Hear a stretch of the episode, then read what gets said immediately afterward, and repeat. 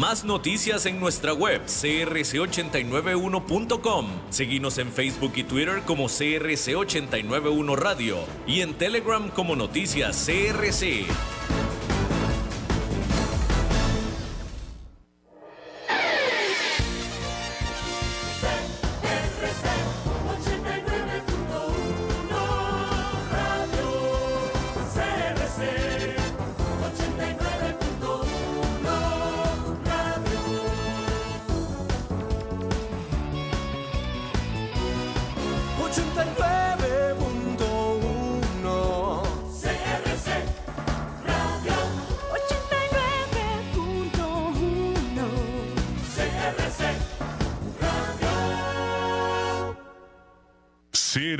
89.1 Radio y Cadena Radial Costarricense no se hacen responsables por las opiniones emitidas en este programa.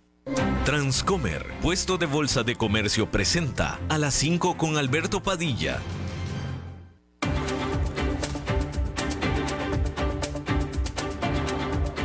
Inicia a las 5 con Alberto Padilla un programa diseñado con el objetivo de llevarte diariamente un tema de actualidad, acompañado siempre de reconocidos editorialistas, de lunes a viernes a las 5 de la tarde por CRC 89.1 Radio, a las 5 con Alberto Padilla.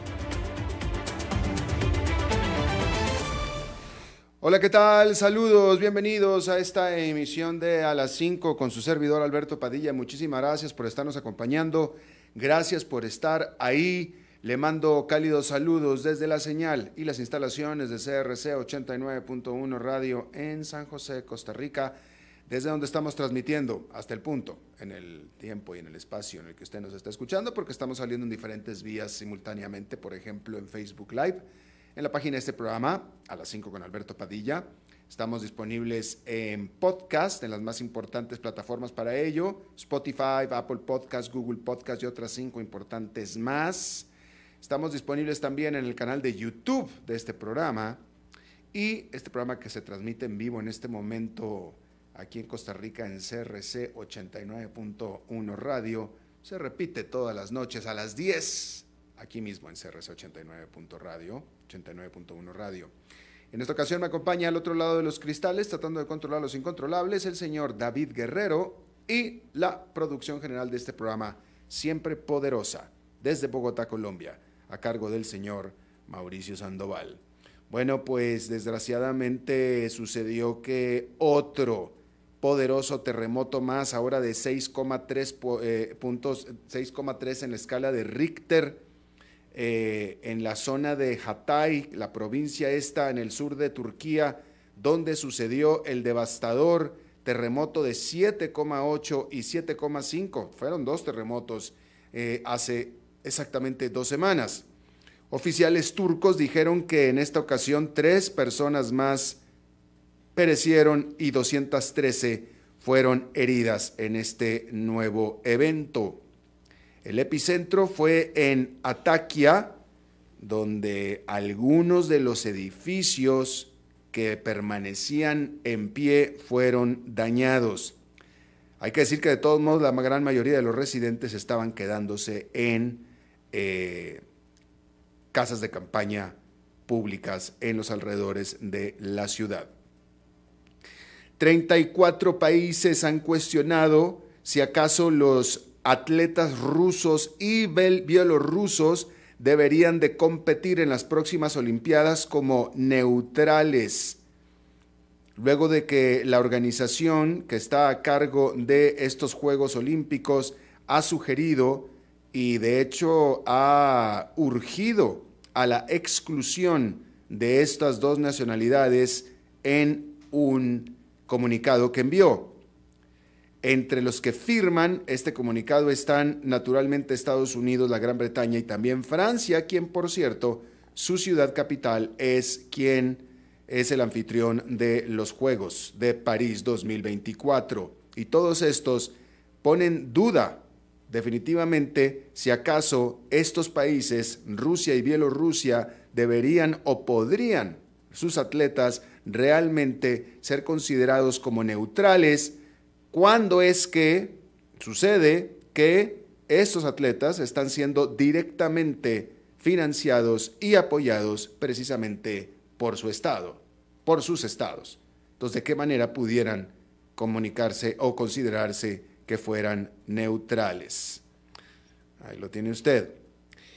Hay que decir que los eh, arzobispos representando 10 de las 42 provincias de la comunión anglicana, hay que recordar que la iglesia anglicana es la iglesia predominante en la Gran Bretaña, eh, que básicamente es un eh, cisma que se dio, una separación que se dio de la iglesia católica hace varios siglos, de tal manera que es muy parecida a la Iglesia Católica, simplemente se llaman ellos la Iglesia Anglicana, y ahí los arzobispos que representan a 10 de las 42 provincias mencionaron que ya no reconocen al arzobispo de Canterbury como su líder después de que la Iglesia de Inglaterra respaldara el eh, bendición que le dio a los matrimonios del el mismo sexo.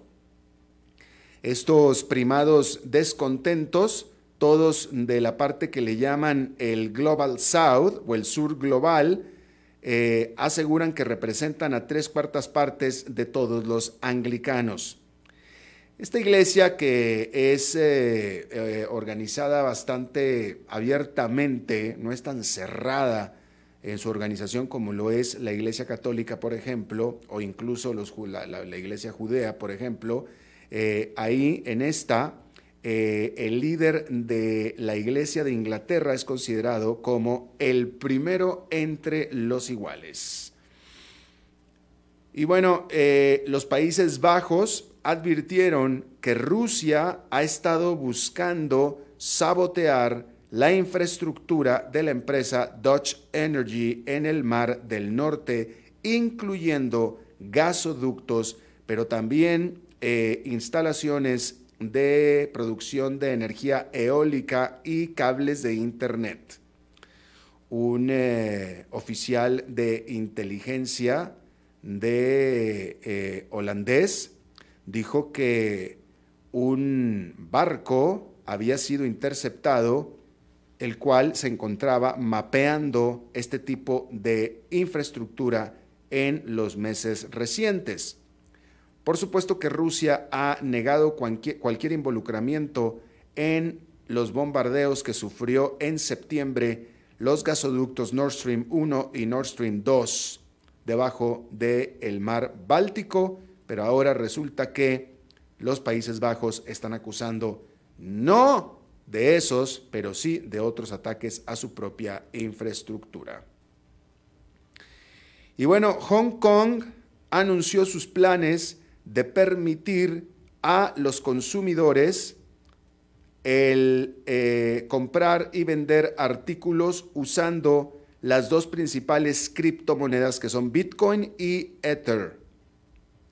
Ahora, eh, consumidores y también, por supuesto, los inversionistas en estas criptomonedas podrán, eh, bueno, no, perdóneme, perdóneme, creo que me extralimité, eh, eh, eh, no, malinterpreté lo que estoy leyendo en inglés y se lo corrijo. Lo que está anunciando Hong Kong son sus planes de permitir a los inversionistas, pequeños inversionistas, el comercial, es decir, el intercambiarse dentro de Hong Kong las dos principales criptomonedas del mundo, que son Bitcoin y Ether.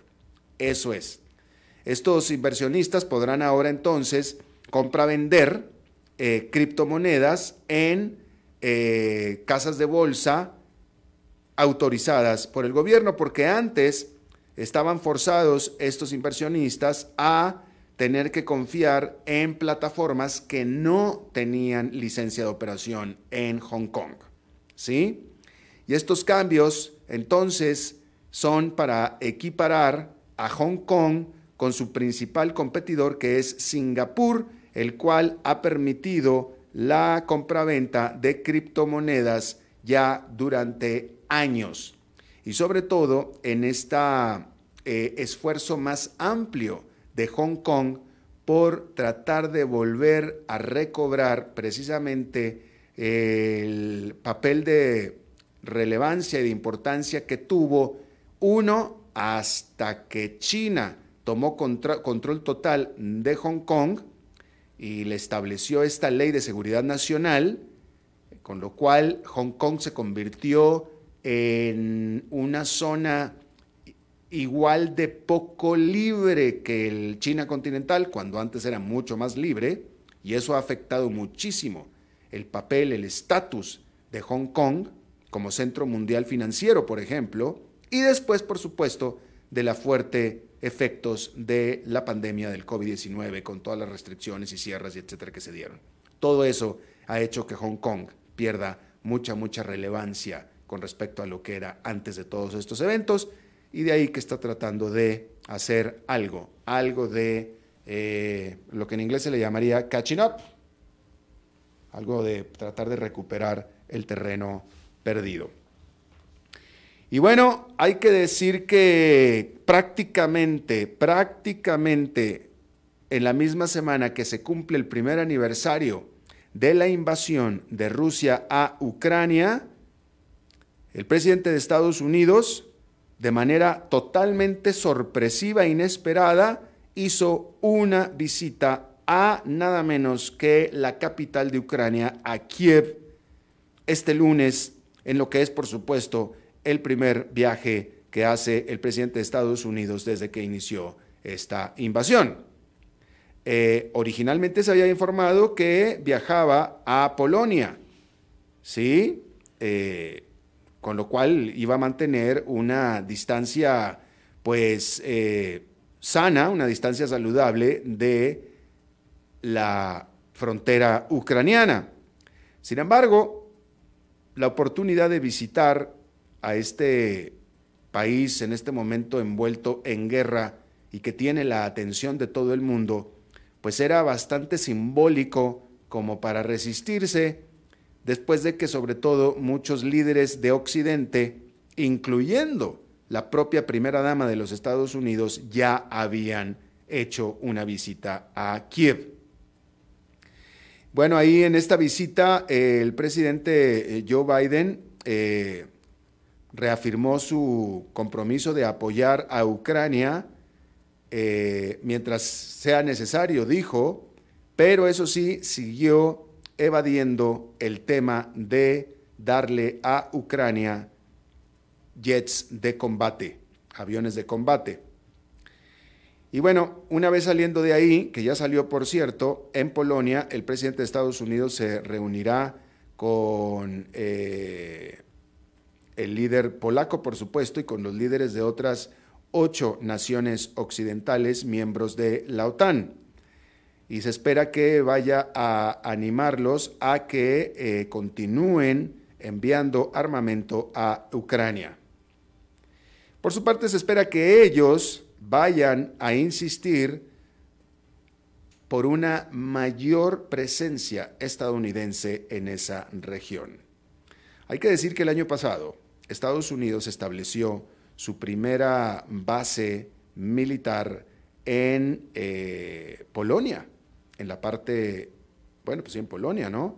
Y eh, pues ahora con esta amenaza mucho mayor de Rusia, pues los países de la OTAN quieren mayor apoyo de los Estados Unidos, que es justamente lo que detesta el presidente de Rusia, Vladimir Putin.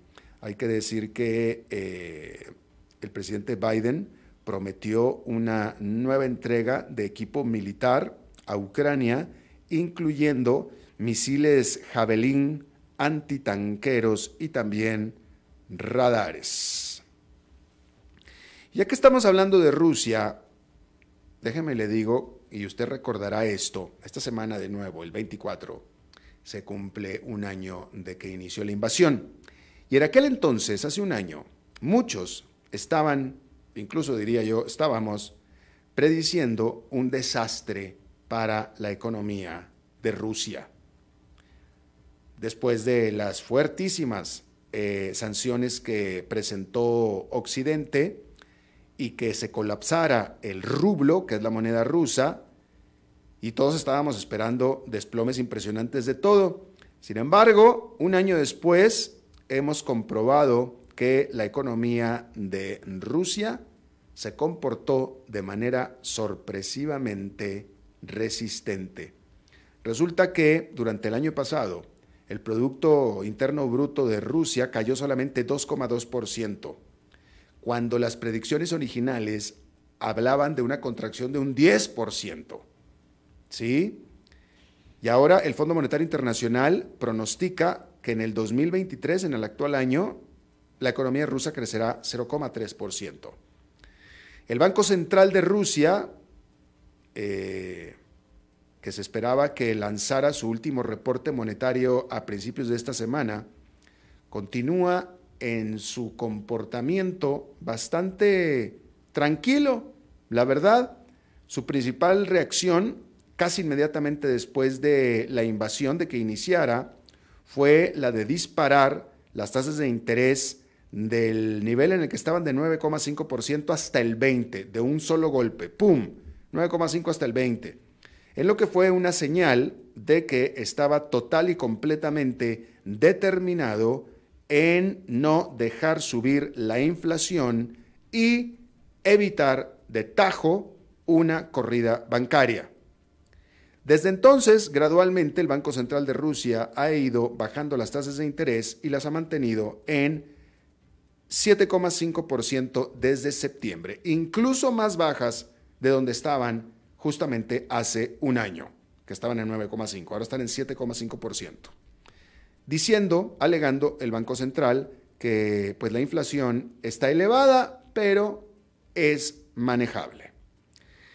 Hay que decir que las recientes sanciones de Occidente sobre el petróleo ruso eh, no han parecido, no han parecido causar demasiado, demasiado daño todavía a Rusia, aunque la última extensión que se hizo de estas medidas hacia los productos refinados, como por ejemplo pudiera ser diésel, sí se espera que sea un poquito más difícil para Rusia evitar que le hagan daño. Sin embargo, sea lo que sea, el daño que se le haya hecho, que por las cifras parece que no es mucho, pero claramente no ha sido tanto tampoco como para evitar lo que las sanciones estaban buscando evitar, que era que Rusia continuara con la invasión.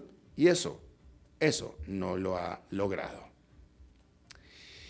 Y bueno, no lejos de ahí, en la Unión Europea este lunes las últimas cifras, las más recientes, de la confianza del consumidor europeo hicieron levantar las esperanzas de que la eurozona podrá, después de todo, evitar una, recesión. El indicador que liberó la Comisión Europea muestra una lectura de menos 19 en febrero que viene de la lectura de menos 20,7 en enero. Cualquier resultado por debajo de cero todavía indica, por supuesto, un pesimismo importante. Bueno, entre más se aleje del cero es más importante el pesimismo, ¿sí? Pero sin embargo, el índice o indicador subyacente es el más alto en un año.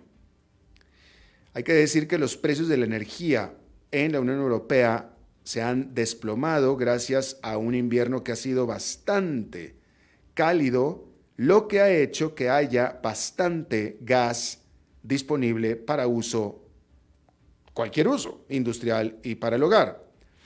Y aparte los estímulos por parte del Fondo de Recuperación Pandémica de la Unión Europea ha hecho eh, impulsar a las economías del bloque. La Comisión Europea también ha eh, elevado su perspectiva para el crecimiento del Producto Nacional o Doméstico Bruto en el 2023 hasta el 0,9%, viniendo del 0,3% que apenas estaba pronosticando en noviembre. Se espera que todos los países de la Unión Europea crezcan con la excepción de Suecia. Pero sin embargo, por supuesto que hay riesgos adelante, porque mientras que la inflación ha estado eh, bajando, aún permanece alta. Y por supuesto que esta invasión de Ucrania por parte de Rusia no parece que vaya a terminar nada pronto, lo más mínimo. Y en el próximo invierno, los precios de eh, los combustibles podrían volver a subir, sobre todo en este año en el que China se está recuperando muy rápido después de haber terminado con su draconiana política de COVID-0 y que la está haciendo recuperar ritmo económico y por tanto recuperar consumo de energéticos, concretamente de petróleo. Y esto es importante.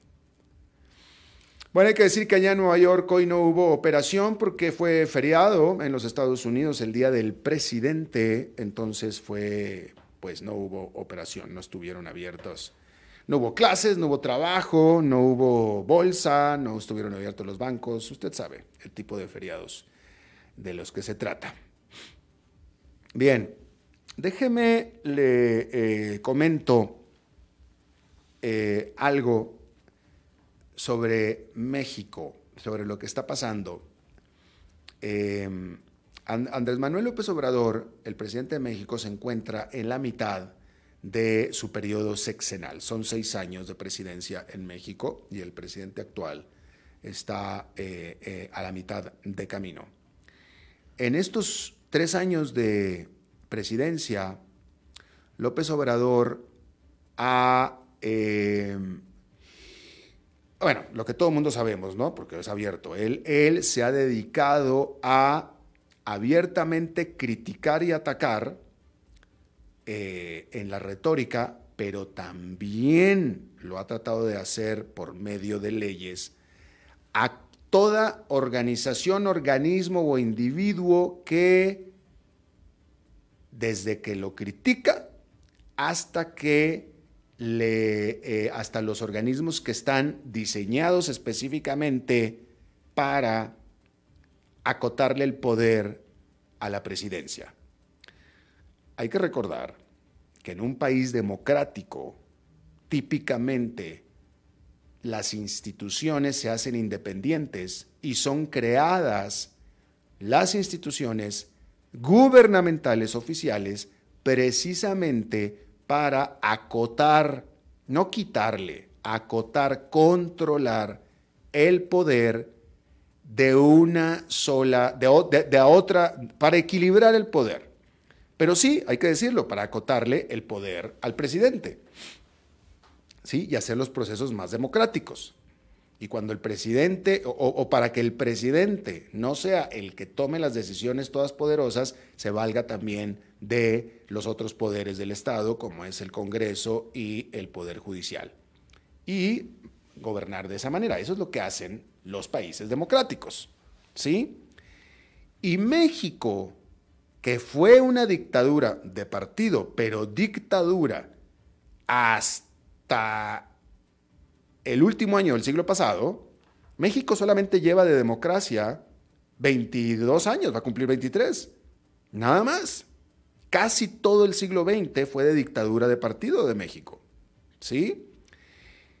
Y a partir de que México se hizo democracia, se solidificaron las instituciones democráticas al grado que se podía considerar que México era una democracia plena.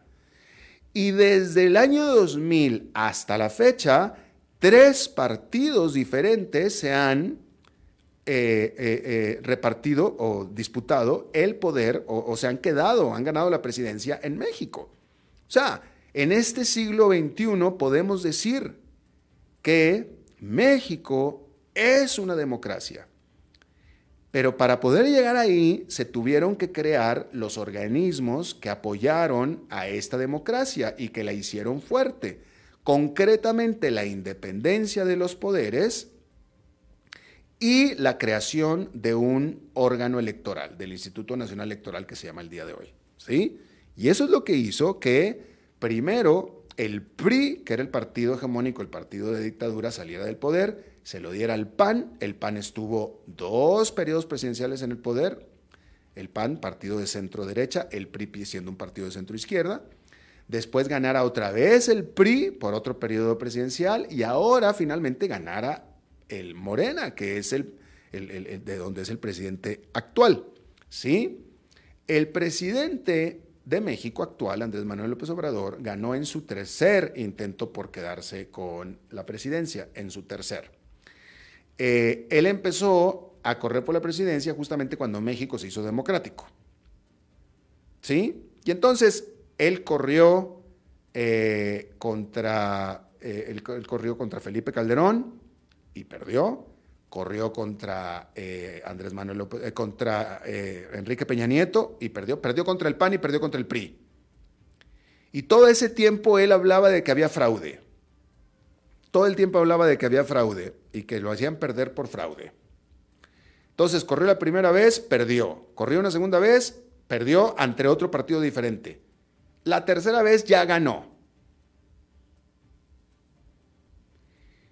Y ahora que ganó, dice que quiere asegurarse que no le vuelva a suceder a nadie lo que le sucedió a las dos primeras veces. O sea, no quiere volver a perder. Es decir, es decir, obviamente, si pierdes dos veces y ganas una tercera, la democracia funcionó. No puede ser posible que te hicieron fraude dos veces y una tercera no. No puede ser posible. No puede ser posible. Más bien lo que pasó es que las dos ganaste, las dos perdiste democráticamente y la tercera la ganaste democráticamente. Pues así es, así es como funciona la democracia. Y así es como él está en el poder.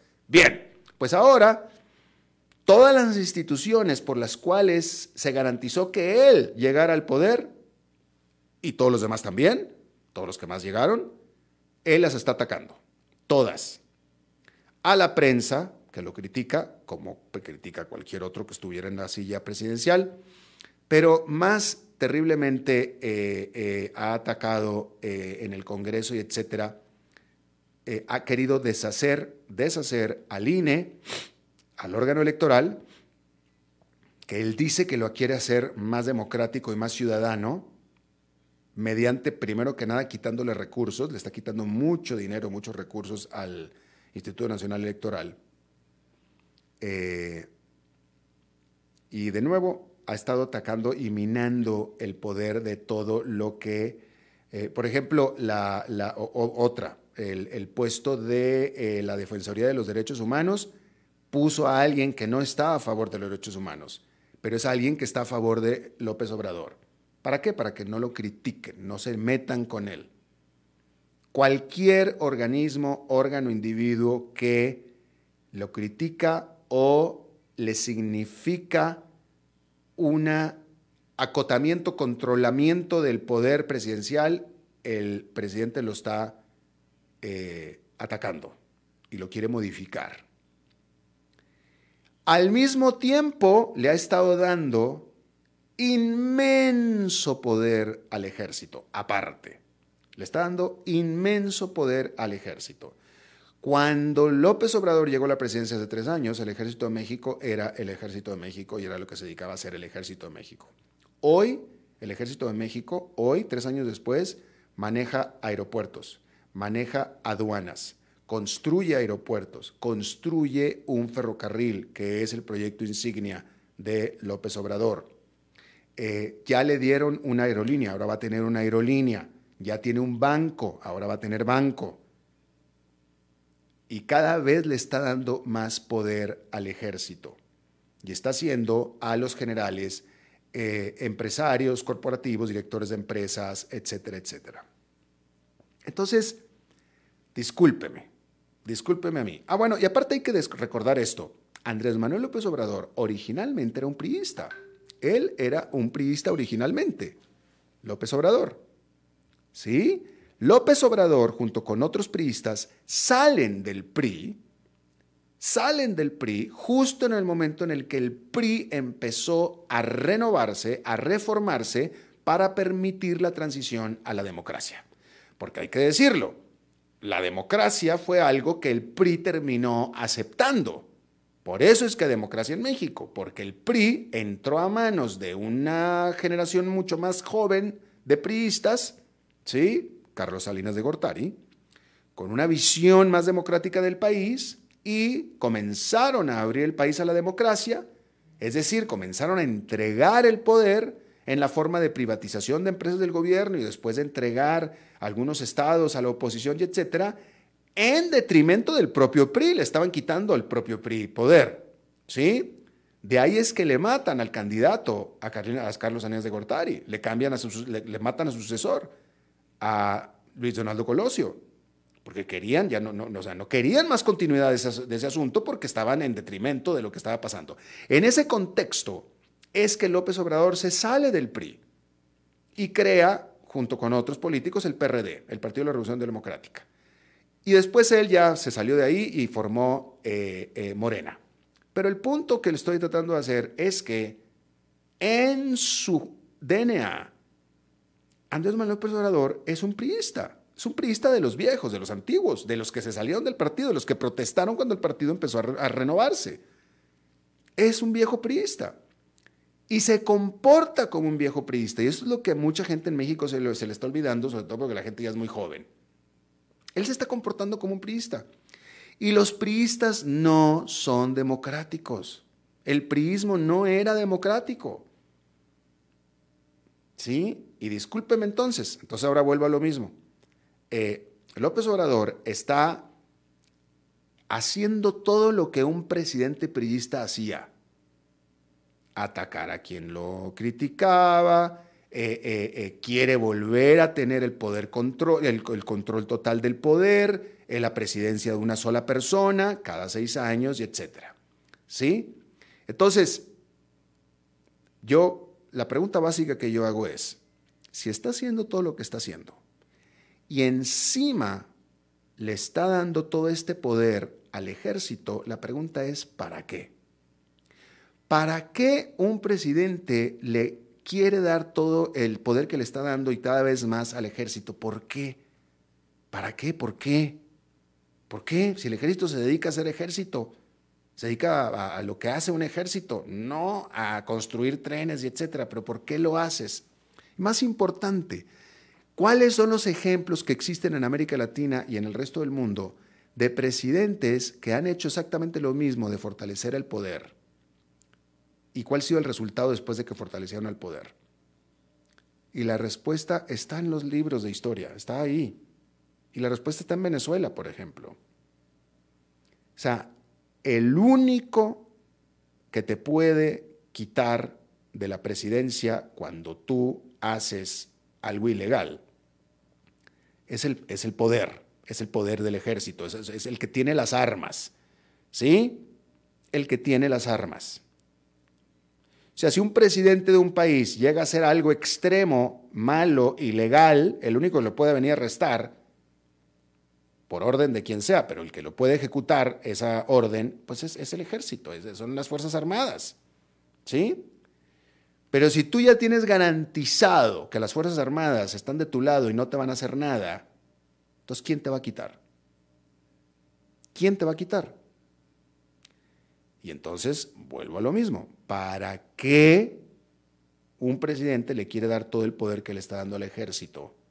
Si no fuera porque quiere tenerlo de su lado, si en alguna ocasión, muy probablemente, se le va a ofrecer romper la constitución, romper el orden democrático y asegurarte que no te pase absolutamente nada. Porque si no, ¿para qué le estás dando tanto poder al ejército? Así es que lo que yo le estoy diciendo aquí es que el escenario más seguro que va a suceder dentro de tres años en México es que López Obrador va a tratar, López Obrador va a querer permanecer en el puesto, si no él, alguien de él, tipo PRI, alguien controlado por él, tipo PRI, que permanezca un tipo priismo, el morenismo, ¿sí? Y va a tratar de, que gana, de ganar por la buena va a tratar de que gane por buena. Si no lo logra, entonces va a ser por la mala. Y el único que podría evitar que se quede por la mala, ya está con él de su lado, que es el ejército. Y así es como se va a quedar en el poder el morenismo, si no es que el propio López Obrador. O el López Obradorismo, pues, morenismo por el partido Morena, pero López Obradorismo. Y esa es la razón. Esa es la razón, a menos de que alguien tenga otra explicación. Eh, razonable, por favor. Razonable. Estamos aquí siendo razonables. estamos hablando de explicaciones razonables. Entonces, si alguien tiene otra explicación razonable de por qué a la par que está minando las instituciones y individuos que lo critican, le está dando todo el poder al ejército, si no es para quedarse, si es que necesita quedarse por si no gana por la buena. Si alguien tiene otra explicación razonable, que me la haga saber. Pero por lo pronto, la libro de historia dicen que la única explicación posible es esa. Vamos a hacer una pausa y regresamos con más. A las 5 con Alberto Padilla, por CRC 89.1 Radio. Ok, gracias a todos por haber venido a la fiesta de despedida de don Alberto, quien cumple 30 años de trabajar para nuestra empresa. Y bueno, le llegó el día del retiro. Don Alberto, ¿por qué no viene acá y nos da unas palabras?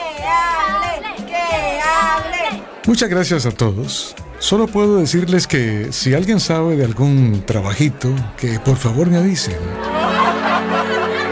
Es en serio. No me preparé para este momento y tengo que ver cómo consigo otro trabajo. No cometan el mismo error que yo. Transcomer, puesto de bolsa de comercio. Construyamos juntos su futuro. Somos expertos en eso.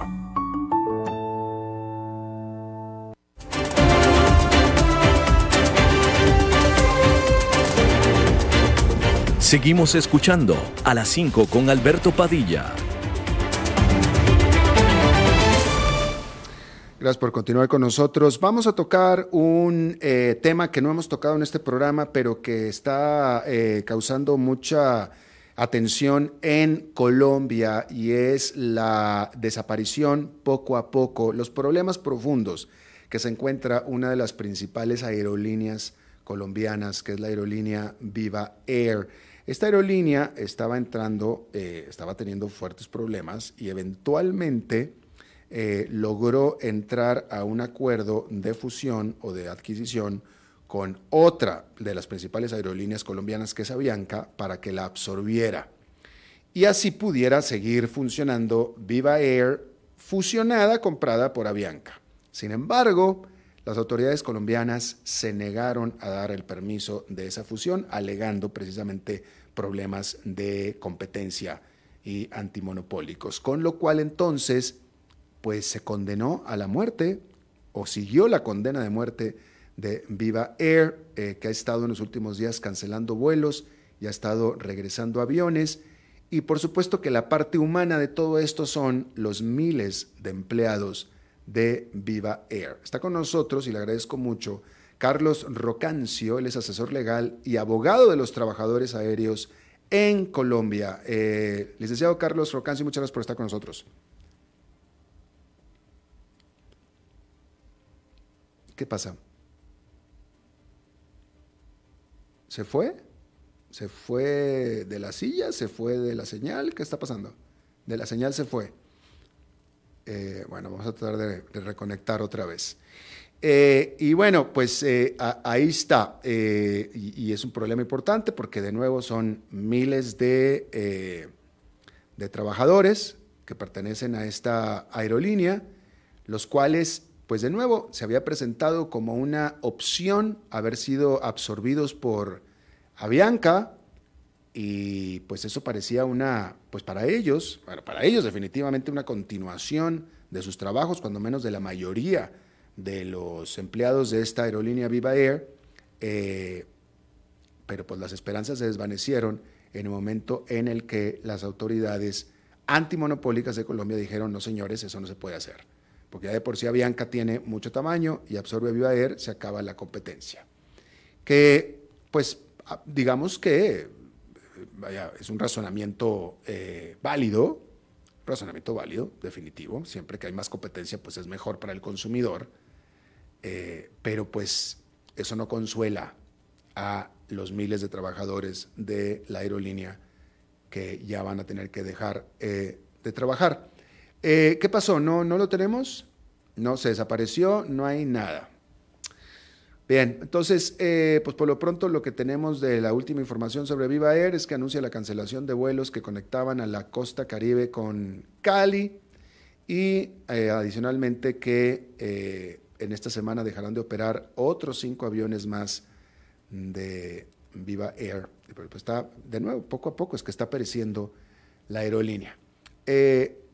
No, Bueno, entonces vamos a hacer, David, vamos a hacer una pausa y, para reorganizar a ver cómo hacemos esto. Gracias. A las 5 con Alberto Padilla, por CRC 89.1 Radio. Ok, gracias a todos por haber venido a la fiesta de despedida de don Alberto, quien cumple 30 años de trabajar para nuestra empresa. Y bueno, le llegó el día del retiro. Don Alberto, ¿por qué no viene acá y nos da unas palabras? Muchas gracias a todos. Solo puedo decirles que si alguien sabe de algún trabajito, que por favor me avisen. Es en serio. No me preparé para este momento y tengo que ver cómo consigo otro trabajo. No cometan el mismo error que yo. Transcomer, puesto de bolsa de comercio. Construyamos juntos su futuro. Somos expertos en eso.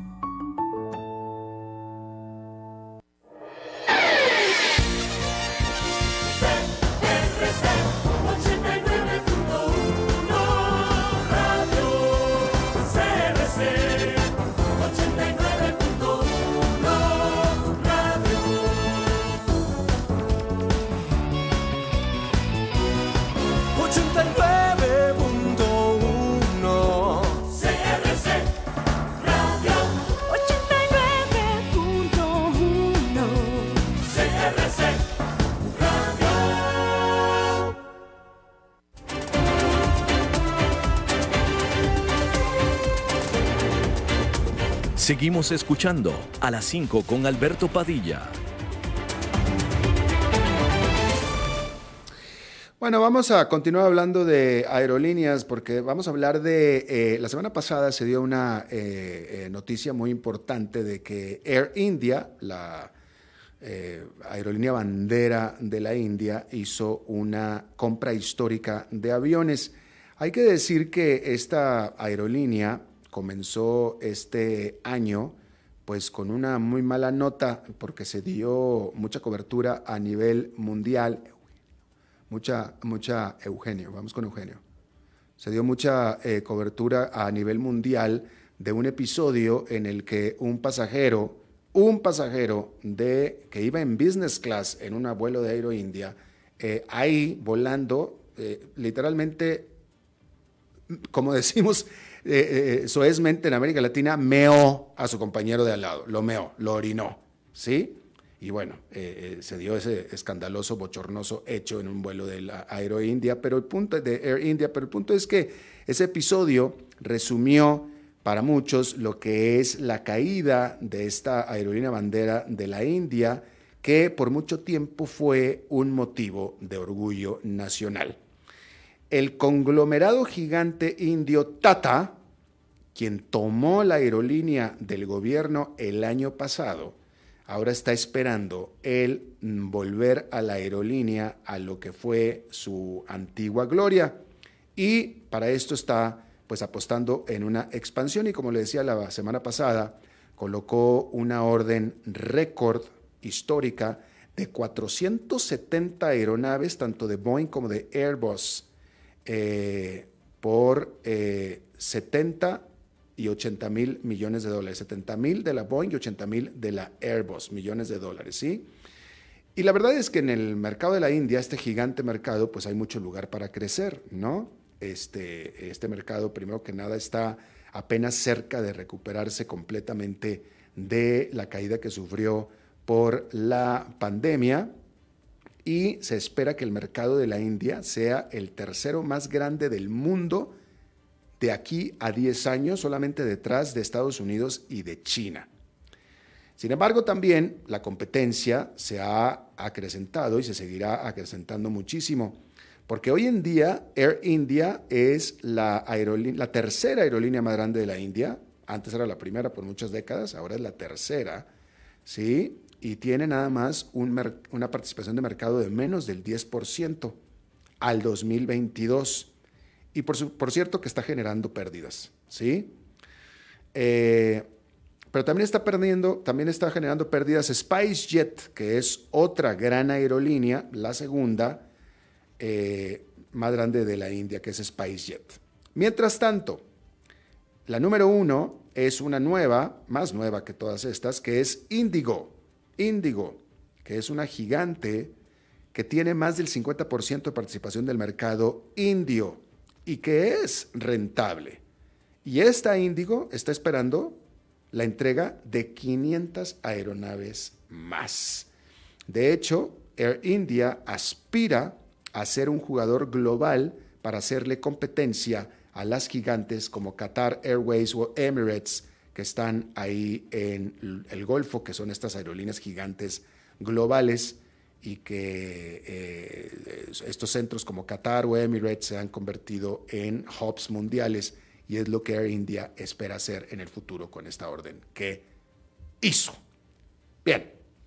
Bueno, es lunes y los lunes cerramos siempre hablando de bienes raíces y yo le agradezco muchísimo a nuestro experto de bienes raíces que esté con nosotros visitándonos este lunes como siempre. Eugenio Díaz, ¿cómo estás?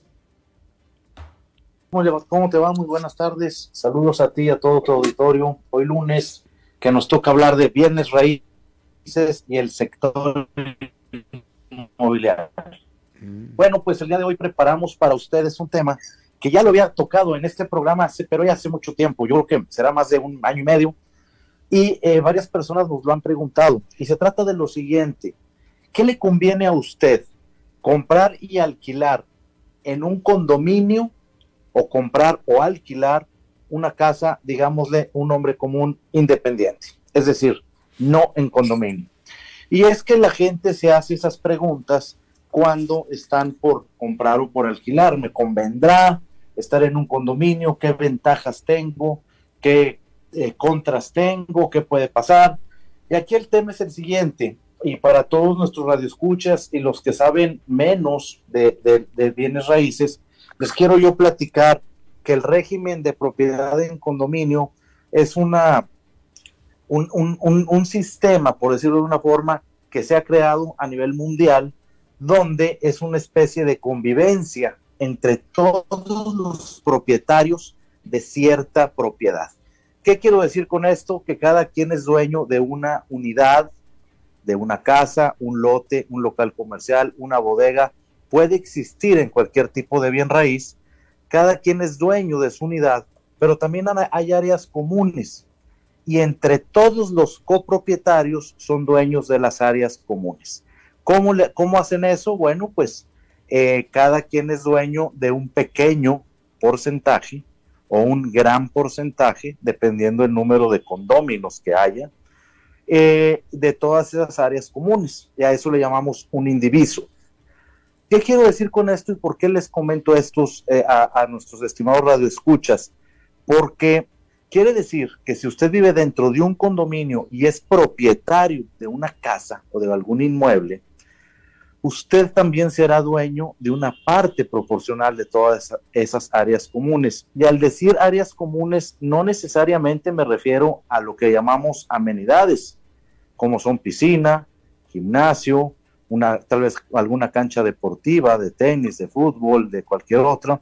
No solamente eso, sino también cualquier eh, parte o cualquier área que esté fuera de las casas, como por ejemplo los jardines, las calles de acceso al, condominio, si es fuera un condominio horizontal, o si es un vertical, un edificio, los pasillos, las gradas, los ascensores, es decir, no es algo que necesariamente sea para divertirme o para esparcir eh, el entretenimiento, sino también para que se le dé uso a las áreas eh, privadas. Entonces, ya dicho esto, estimado Alberto, el, el tema es, ¿me conviene o no me conviene? Bueno, pues ya dijimos, usted será dueño de su apartamento, o su casa o su local comercial, lo que esté dentro del régimen de propiedad en condominio, también será parte de dueño de una partecita de ese indiviso, pero esto también le genera que usted tendrá obligaciones. ¿Y cuáles son las obligaciones? que para poder mantener en perfecto estado o en un buen estado todas esas áreas comunes que les acabo de comentar, pues tiene un costo. Un costo para mantenerlas, un costo para limpiarlas, un costo para tenerlas en buen estado. Y entonces todos los propietarios tendrán que poner mes a mes una parte de ese pago a lo que le llamamos una cuota de mantenimiento. Y es que cuando usted vive en un condominio tendrá que pagar una cuota de mantenimiento. Normalmente casi en todos los condominios. Pero eso no es todo. Para que pueda haber un, un buen disfrute de los propietarios de ese condominio, le quiero comentar que todos los condominios tienen un reglamento y eso es por ley. Así está estipulado en la ley. Y en ese reglamento, digamos que se van a poner las reglas del juego, por decirlo de una forma. ¿Cuáles son esas reglas? Bueno, pues ahí le van a decir a usted los horarios en que puede, eh, normalmente estuvieran en los reglamentos, los horarios en que puede usar las instalaciones. Ahí le podrán decir inclusive hasta de mascotas, si son permitidas o no permitidas dentro del condominio. Ahí le van a mencionar todos, todos lo que son, la, eh, como su nombre lo dice, las reglas del condominio. Así es que si usted quiere comprar o alquilar en un condominio, mi consejo el día de hoy es que primero lea ese reglamento. Y en ese reglamento, que todos los reglamentos son diferentes en los diferentes condominios, está de acuerdo a lo que usted está dispuesto a vivir dentro del condominio o si simple y sencillamente no le conviene. ¿Por qué no le conviene? Porque tal vez, digamos, no acepten mascotas y usted tiene una mascota, pues no podrá vivir ahí. Así es que de saber qué es un condominio antes de comprarlo, y es que hemos conocido varias veces personas que compran o familias que compran una casa en un condominio y a veces desconocen esto. Entonces en el proceso de la compra se les explica pero bueno, es mejor que siempre lo hagan de una manera previa. Así es que le, conviene o no le conviene vivir en un condominio, es algo que tendrá que usted eh, platicar y meditar con su familia y ver si ustedes están dispuestos a habitarlo y tener esa convivencia con los vecinos. Es el tema de hoy, estimado Alberto. Espero que les guste y que sirva para toda la gente que nos ha venido preguntando en estos días.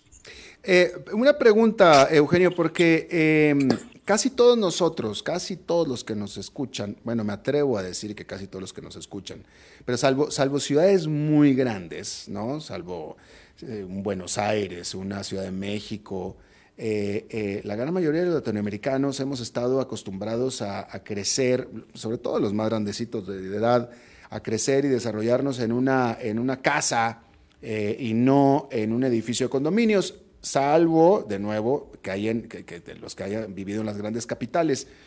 Pero te pregunto, al final, mucha de la decisión de por qué alguien termina viviendo en un condominio es porque al final, sobre todo una zona urbana, etcétera, es la opción más económica, ¿no?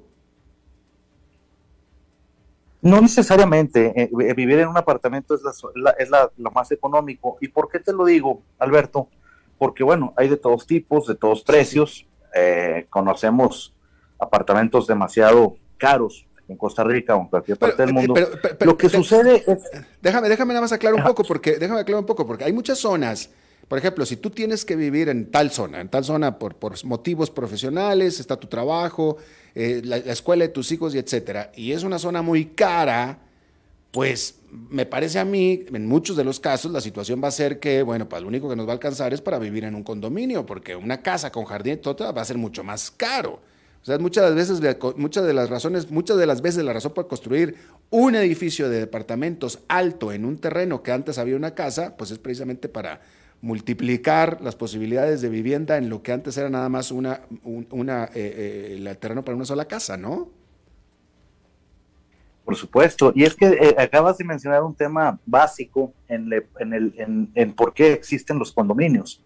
Eh, un condominio, voy a hablar de un condominio de estos edificios que comentas tú, que normalmente tienen ese tipo de amenidades, gimnasio, piscina, tal vez alguna cancha, juegos infantiles, jardines. Em, es muy difícil y muy poca gente a nivel población, a nivel mundial, se puede dar el lujo de tener una casa con un terreno que tenga propia su piscina, propio su gimnasio, propia su cancha de tenis. Entonces, por eso es donde nacen los condominios. Es decir, vamos a tener todas esas comodidades, pero vamos a ser dueños cada uno de nuestra casa o apartamento y todos de un pedacito de esas amenidades. Al ser así, reduce mucho los costos, y lo vemos desde ese enfoque que estás comentando tú, por supuesto. Hay un gasto de mantenimiento, pero jamás va a ser lo mismo que si yo tengo esa mega mansión y tengo que pagar ese mantenimiento solo. Entonces, es una manera de que la gente en las grandes eh, metrópolis ha venido agrupándose para gozar de esos servicios y sobre todo la seguridad, importantísimo. Normalmente estos condominios tienen seguridad las 24/7. La seguridad y las demás eh, eh, eh, prestaciones que dan estos condominios, pero no es muy caro, no es muy caro como si lo tuviera uno solo. Ahora, Alberto, si a mí, a mí, no me sirve tener todas esas comodidades porque no las uso, Además, no estoy de acuerdo en, o no, tengo, no me gusta mucho la convivencia con vecinos, mm. con otras personas que iban cerca de mí. Y además, no quiero pagar mes a mes por ese eh, mantenimiento de instalaciones que no voy a usar. Bueno, pues en, en ese caso, usted puede irse a vivir a una casa pequeña, tal vez del tamaño del mismo apartamento, y no tiene que hacer ese pago tan grande o ese pago mensual y además usted si no lo va a usar, pues va a estar feliz sin convivir con vecinos. Por eso es importante que cada persona decida, de acuerdo a su forma de vida, a su presupuesto y a su manera de ver las cosas, qué es lo que más le pudiera convenir. Pero en, la mayoría de los casos, como bien lo dijiste, pues sí, es mucho más económico que hacerlo uno solo en, una propiedad. Oye, Eugenio, bien rápido, por favor, porque ya se acabó el tiempo, pero aquí un buen eh, seguidor de nosotros te hace una pregunta directa y pregunta, para un alquiler de long time, ¿el derecho condominal lo paga el dueño o el arrendatario? Normalmente eh, esa cuota de mantenimiento se acostumbra que la pague el dueño mas no es una ley o, algo que obligue. No, a veces se ponen de acuerdo entre las partes, dependiendo el costo del alquiler, y a veces lo paga el inquilino. Pero sí les quiero decir que acá en Costa Rica es una costumbre que en la mayoría de los casos la paga el dueño y ya lo incluye en el costo del alquiler. Ya, listo. Eh, ¿Tu programa de radio? Programa de radio Club Inmobiliario todos los sábados por esta misma emisora donde analizamos todas las tendencias sobre el mercado nacional e internacional, el mercado inmobiliario y de los bienes raíces. Solamente mercado inmobiliario hablamos en este programa los sábados de 1 a 2 de la tarde, aquí mismo por 89.1 Radio. Bueno, gracias Eugenio Díaz. A ti, Alberto, muchas gracias, a todos nuestros radioescuchas y que tengan una feliz semana. Igualmente para ti. Bueno, hoy definitivamente no fue el día de Zoom, no fue el día de Internet aquí en nuestro programa, definitivamente. Bueno, así pasa, de vez en cuando. Bien, eso es todo lo que tenemos por esta emisión de A las 5 con su servidor Alberto Padilla. Muchísimas gracias por habernos acompañado, muchas gracias por eh, habernos acompañado, como le decía. Espero que termine su día en buena nota, en buen tono y nosotros nos reencontramos en 23, en 23 horas. Que la pase muy bien. A las 5 con Alberto Padilla fue traído a ustedes por Transcomer, puesto de bolsa de comercio. Construyamos juntos su futuro. Somos expertos en eso.